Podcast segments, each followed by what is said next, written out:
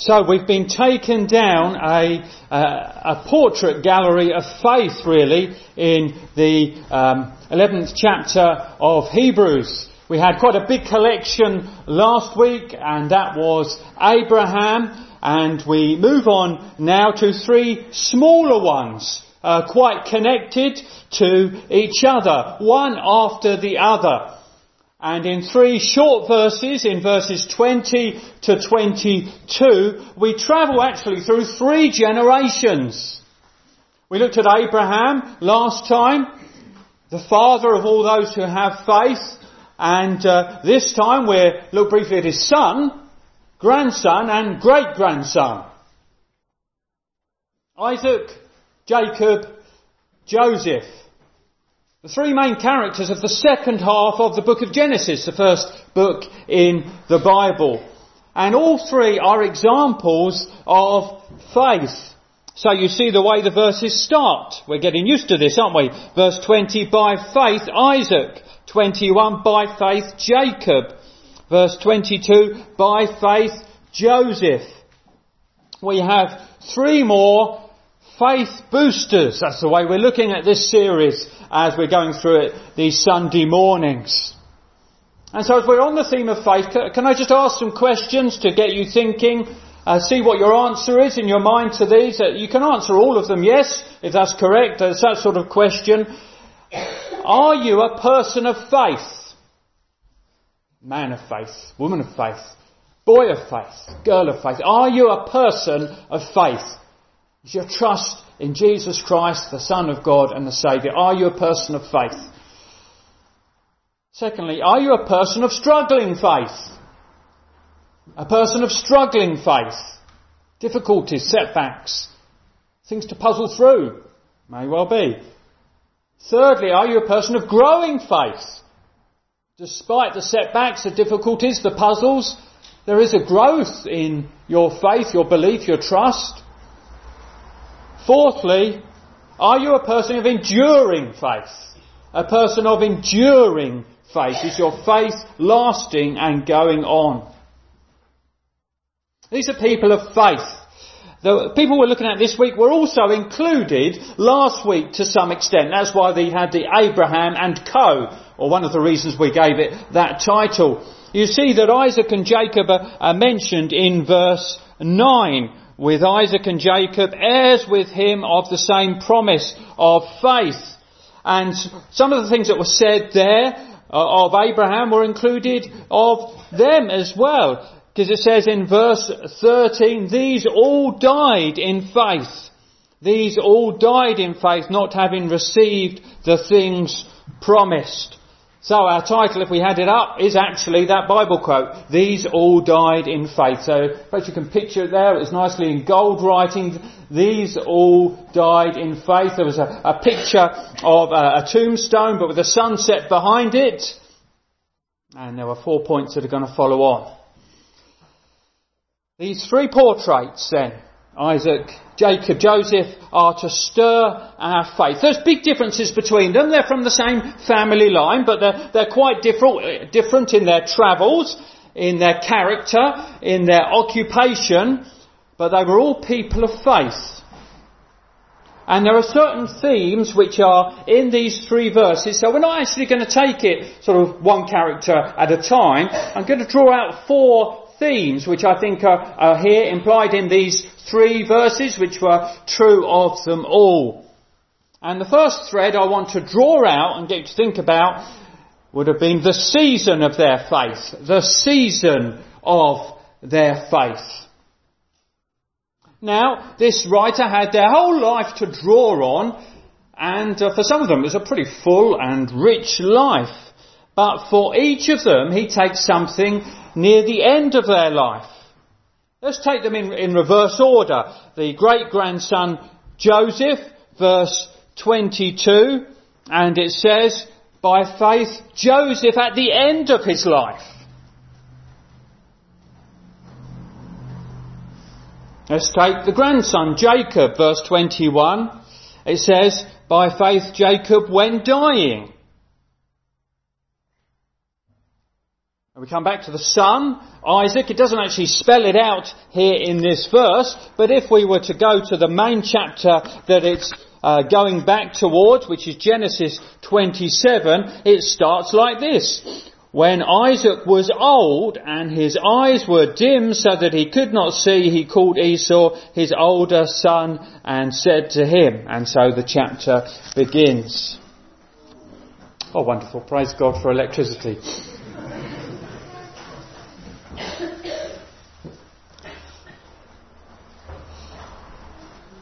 In a bit we get the thing up, but uh, I'll keep pressing on until that moment. It comes up in verse 13, our key verse, which is, these all died in faith. So it's getting them to think about the season at the end of their life. Now perhaps you are around that season of life. You are in the older years. You are in the later years. And it's great if you are a person of faith. I've been to quite a range of old people's homes uh, over the years. I'm thankful for the care that goes on in the different homes and, and so forth. But I've often known quite a distinction between those that were faith-based homes and those that were more general. And although it's not always perfect in the faith-based homes, you had people who were there had an outlook of faith which made a big difference to the atmosphere of the home than was often the case in the other homes. Latter years in faith. In fact, there's an organisation called Faith in Later Life. Faith in Later Life. And I, I want those of you who are here, who are in the latter stages of life, or think you probably are, to be people of faith. That's a bit to remember. I want those who come to our first Tuesday to be people of faith. I want those who are in my neighbourhood, who are older, to be people of faith. In the older years, facing death itself, it's so wonderful to have a faith in God, His promises and His mercy. We will all die unless Jesus comes again before that time. And it's so much better to approach the latter years in faith like these, to all die in faith. In fact, it makes an eternal difference according to Jesus. Jesus says in John 3 and verse 36, Whoever believes in the Son has eternal life. But whoever does not obey the Son shall not see life, but the wrath of God remains on him. So if you're around that season of life, then be encouraged to be a person of faith. But lest we think that this is just a speech this morning towards those of us who are getting a little bit greyer, uh, those who are in the, the field in the, the, the later years, just think, why does the writer do this? Why does he do this at this time? Are the Hebrews an older person's group? Is this the over 50s club? I can say that. I'm over 50 now, so I'm, I'm not being rude to you lot. Is this the over 50s club that he's writing to? No, he's, he's telling them of different ages this because he wants their faith to be an enduring faith and to last to that season.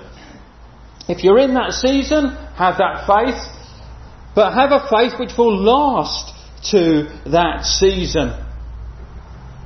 The patriarch's faith lasted. And so in this little snapshot, he zooms right into the end of their life, and as if he says it was still there at the very end. The season of the end of their life, they still were people of strong faith. Faith rarely starts at the end of life. Sometimes it does. You think of the dying thief. Those who die in faith, it's usually the product, the culmination, the growth, hopefully, of a faith which started earlier in life. So don't leave it till later in life, at the season you are in now. Be, seek to be a person of faith. So I'd like everyone here, I'd love everyone here as they came to the end of their lives to be people who, whom they were dying in faith. That's wonderful. But I'd like it for everyone here to get to that point because it's a culmination of a life of faith. Now maybe your faith is being tested now in different ways, in different strains, different stretches. Look at these three chaps in the Bible and see that their faith was still there, growing, indeed glowing at the end of their life. Seek a faith that lasts.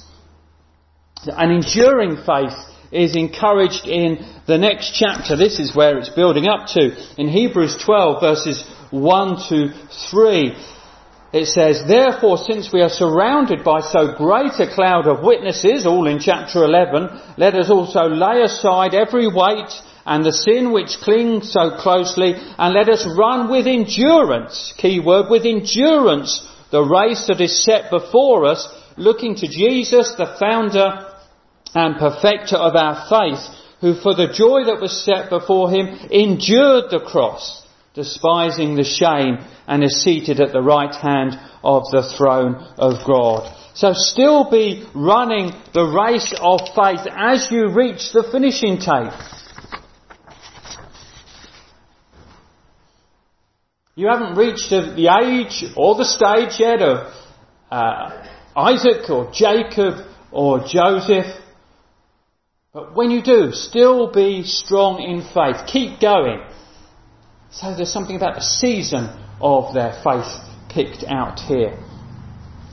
Thank you for getting that up. And we can go on to the second, which is the reason for their faith. Don't worry, we're not going to have easons all the way through. I don't think there are four easons that I could pick on. But secondly, we do move on to the reason for their faith. What was behind their faith? Were they just sort of positive sort of people?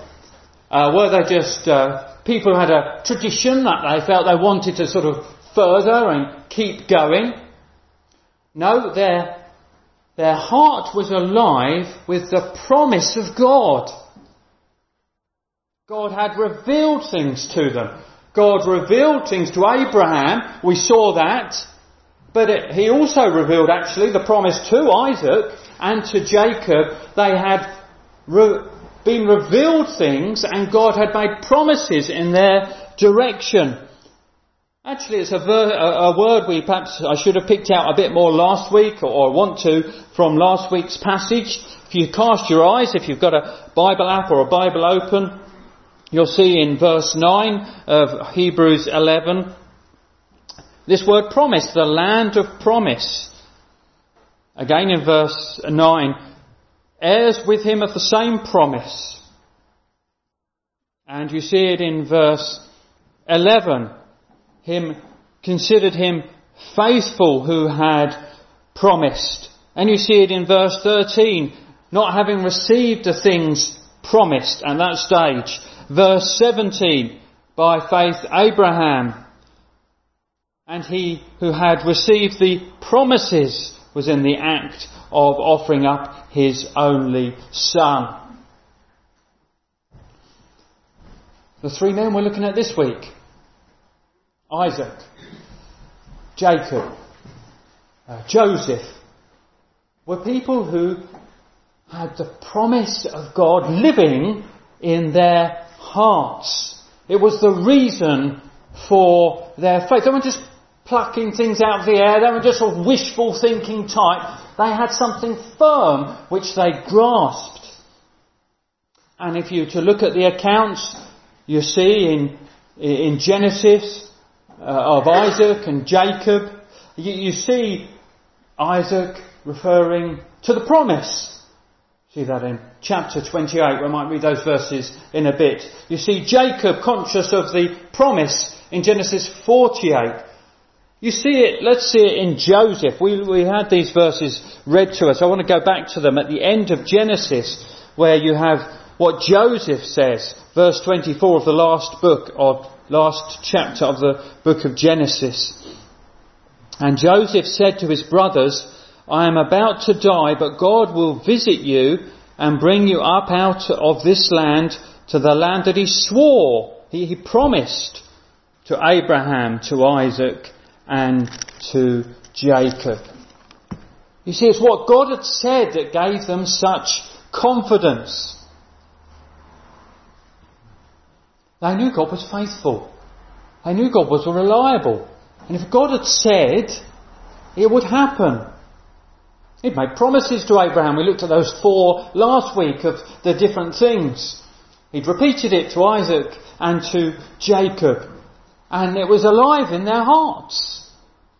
Of course it will happen. God has said.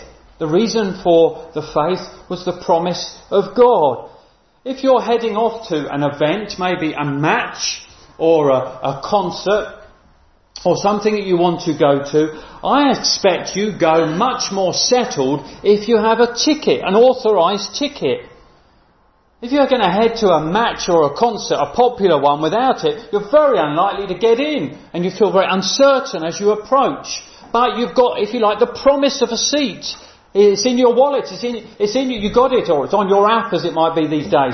And you know you've got a place, so you're settled because of the guarantee that has been given you. Well, these had God's promise, and it gave them confidence. They were settled as they went forward.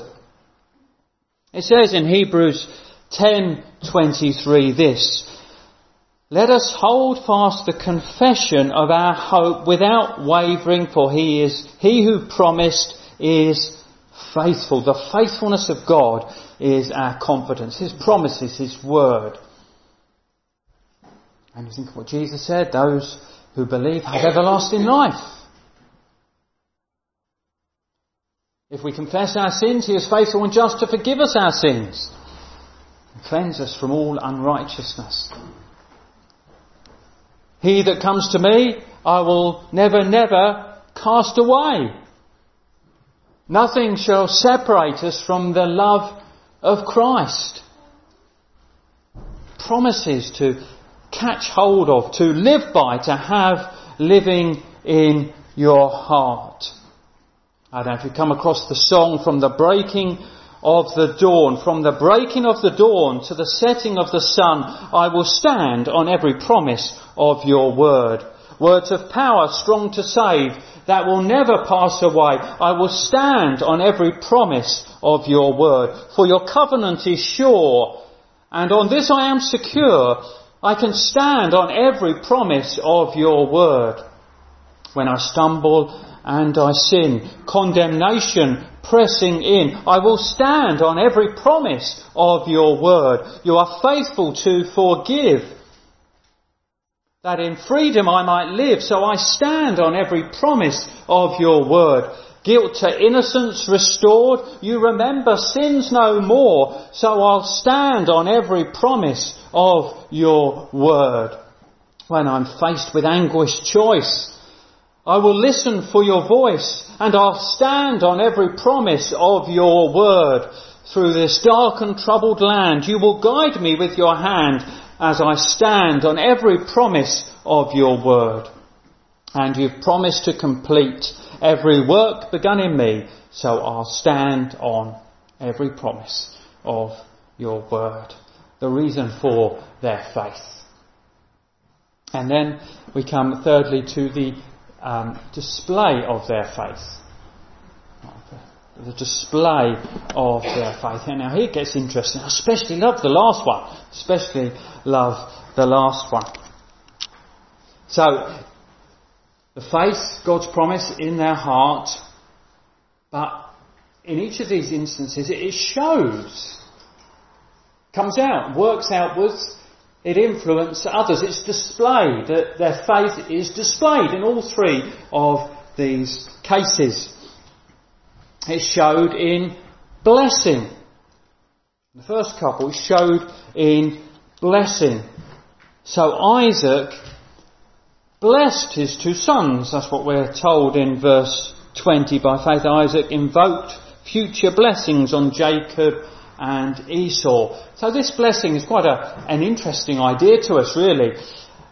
He passed on words to them but not just well-wishing words, they were actually words which have um, effect and which shape their future. Really just passing on God's words, but in a very public way. This is what's going to happen in your life. Blesses them. Blesses Esau. Blesses Jacob. And uh, Genesis 27 just full of this blessing. If you track through that chapter, so, so much about this blessing that's going to be passed on. And in the chapter, we, we might expect it to go to Esau. He's the oldest of the two twins. And Rebecca and Jacob are scheming to try and make sure it doesn't go that way. And God's overruling sovereignty is that it's not going to go that way. And the blessing is given to Jacob. Blind Isaac blesses Jacob instead of Esau with the main blessing. Sometimes people of faith don't get everything right. Sometimes they're not always in tune with God. Isaac wasn't fully in tune with God in the way in which he uh, passed on these blessings. But nevertheless, the blessing itself was an act of faith. God will bless these descendants. And he passes it on very publicly. He repeats it then in Genesis 28, 2 to 3. Let me just read that. Where he says to Jacob, tells him to go onwards, tells him where to go and uh, get blessing. And God Almighty bless you and make you fruitful and multiply you, that you may become a company of peoples. May He give the blessing of Abraham to you and your offspring with you, that you may take possession of the land of your sojournings that God gave to Abraham. So Isaac, man of faith, blesses his sons. Showed him blessing with him. Showed in blessing by Jacob, our middle one. He blessed each of his sons. There were a lot of them. included Judah, showing that the kingly line would be through Judah, which it uh, was. Jesus was born from the line of Judah. But it included Joseph's sons. He was deliberately crossing his hands when he blessed them. It puzzled Joseph, but Jacob was now more in tune with God and his purposes and he'd learnt the lesson and it was a display of faith. God's blessing would go to these lads in a certain way.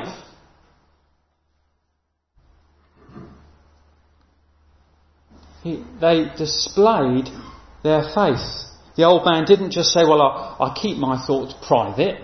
Um, I don't want all the drama of this blessing business. Um, no, in his faith, in God's promise, he knew, they knew they needed to pass on that blessing in a public way, a demonstration of faith that God would bless those descendants.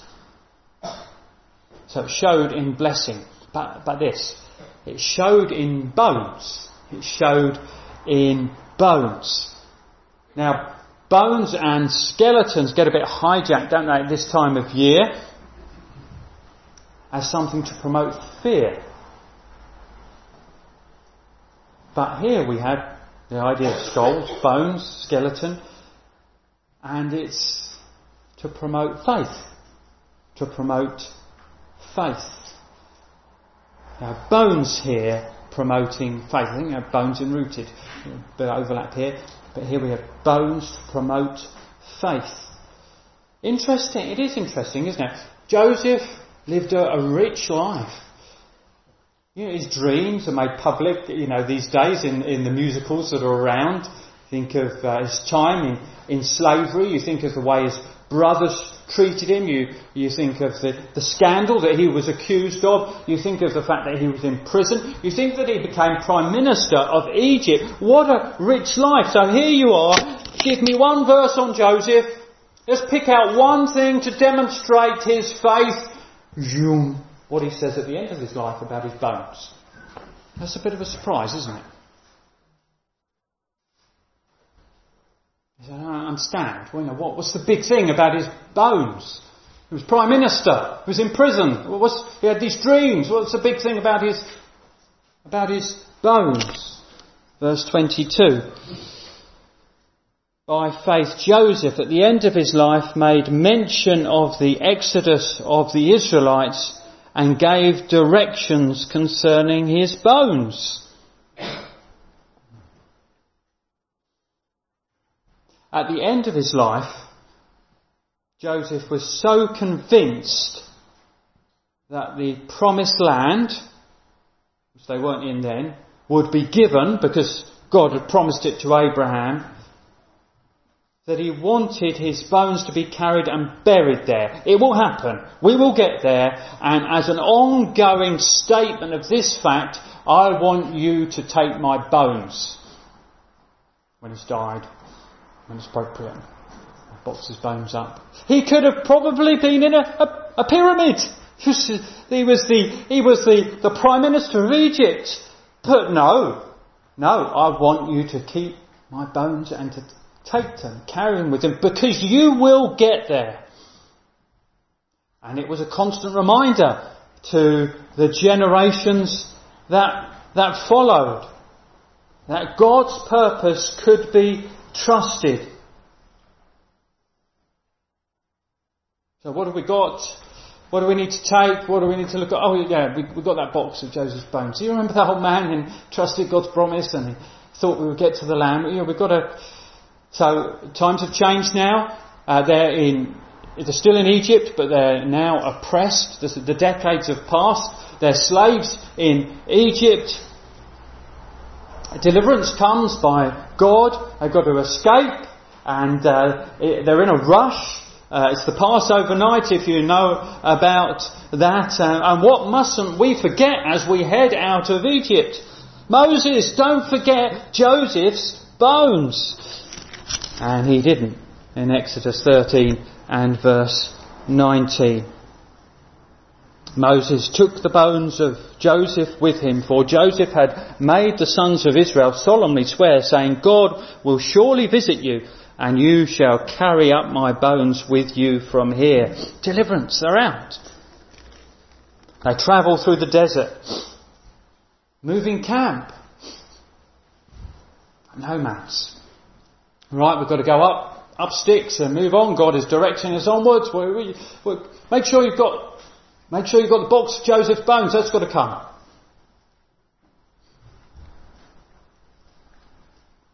And every time it's believed of God's promise. We will get into the, God will visit us, deliver us, He's done that. We will get to the promised land. Decades, in fact, a, a few hundred years and they're in the land that God has promised to them in Canaan, and it's come true. And what do we read at the end of that book of the Bible, Joshua, about what happens in Joshua 24 verse 32? As for the bones of Joseph, which the people of Israel brought up from Egypt, they buried them at Shechem. And the piece of land that Jacob brought from the sons of Hamor, the father of Shechem, for a hundred pieces of silver and became an inheritance to the descendants of Joseph. Bones that promote faith. Well, we, we don't bless in the same way that they blessed, conscious of God's direction in people's lives that we pass on. We don't give instructions about our bones in the same way that they did. But our faith in God's promises can be stated. It can be out there. It doesn't just have to be in here. It can be said. It can be said to our children and to our grandchildren. Do your children know that you're a believer? Do they ever hear words of faith from your lips? Can you encourage them in some way by displaying your confidence in God's Word? It might start small. You just mention something that was mentioned in the service in a situation. Perhaps you start to give thanks for food in recognition of God's kindness. Uh, maybe you mention a, a, Bible verse that's been special to you, and if you're not used to speaking, it feels a big thing. But, but the faith should be out there. It should be displayed. Faith of older people can have a tremendous impact on younger people. Faith displayed. In fact, I had this morning I had an email, and uh, the email referred because somebody passed away. The email referred to uh, when uh, Doris Bishop, you know Doris Bishop here, uh, passed away, and Ron, her husband, uh, at the funeral and uh, at the burial. He, he, he really said, she's, she's not down there over the grave, she's not down there, and he lifted up his stick pointing upwards. She's up there, she's going to be with Christ. Display of faith and courage, so that somebody wrote to me about it this morning. Well, you may not be like uh, Ron Bishop, most of us aren't in terms of how sort of outgoing we are, but your faith be displayed. It was displayed in their hearts, demonstrated out. We look lastly at the prospect of their faith. The prospect of their faith. What lay ahead of them? There were good things ahead of them. People of faith are people with prospects. If you're a person of faith, man of faith, woman of faith, boy of faith, girl of faith, you're a person with prospects. Now, in one sense, it was the land. They knew they were going for the land that God was going to give to them. They would inherit. They have many descendants, and they had that in mind. But it's clear from the verses we had, especially last week, that um, they saw beyond just that land. More than the literal land of Canaan, the promised land, they saw beyond that. comes out in some of the phrases in 13 to 16. Let me just mention three phrases briefly. These are your prospects if you're a person of faith. A city whose builder and maker is God. Verse 9. By faith he went to live in the land of promise as in a foreign land living in tents with Isaac and Jacob, heirs with him of the same promise, for he was looking forward to the, to the city that has foundations, whose designer and builder is God. Had a city ahead. Was it Jerusalem? Jerusalem has a big feature in the Old Testament, but it points to something beyond that. In Pilgrim's Progress, they talk about the celestial city. In Revelation, heaven is pictured as a city. A city is a great place for weary travellers looking for stability, looking for provision, looking for companionship, a city. A city is ahead of you. A city designed by God. A city given by God. You'll be secure there. You have all your need there. There'll be good relationships there. There'll be useful occupation. There'll be uh, a good leader. By faith, our fathers roamed the earth with the power of his promise in their hearts of a holy city built by God's own hand, a place where peace and justice reign. Believer, you're heading for a city. It's not a city break. It's not a sort of temporary weekend away. It is to the eternal city. The eternal city is not Rome, it's glory. And it's where you're heading. A city whose builder and maker is God. It is a homeland. It is a homeland. Verses 13 and 14. These all died in faith, not having received the things promised, but having seen them and greeted them from afar, and having acknowledged that they were strangers and exiles on the earth, for people who speak thus make it clear that they are seeking a homeland. Home wasn't Mesopotamia, home wasn't Canaan. They knew there was a better homeland. And there is a better homeland for you, believer. One of the things that I find um, I like to say sometimes to people when I visit them when they're older years, and you can tell, understandably, they're very worried about where they're going to be living. How much longer can I can I cope in my own home? Compassion is a big issue, isn't it? Lived there for years, love it, familiar, don't want uncertainty. Am I going to be put in a, a residential home? Which one is going to be? I, you can't plan these things sometimes. You, you're not quite sure where, where's my home going to be. And, and sometimes what I like to say to them is, don't remember your final home remains unchanged. Your final home, whatever uncertainty en route, your final home will stay the same. A city, a homeland, a better country. Verse 16. But as it is, they desire a better country, that is, a heavenly one. You ever think about what country you'd like to most visit? I sometimes have these discussions. Maybe it's Canada, America, Niagara Falls, Grand Canyon, Norway fjords, perhaps. India with its culture, maybe. Perhaps you've never gone outside the UK, you feel a bit deprived. Believe Believer, you've got a better country. A better country. How is it better?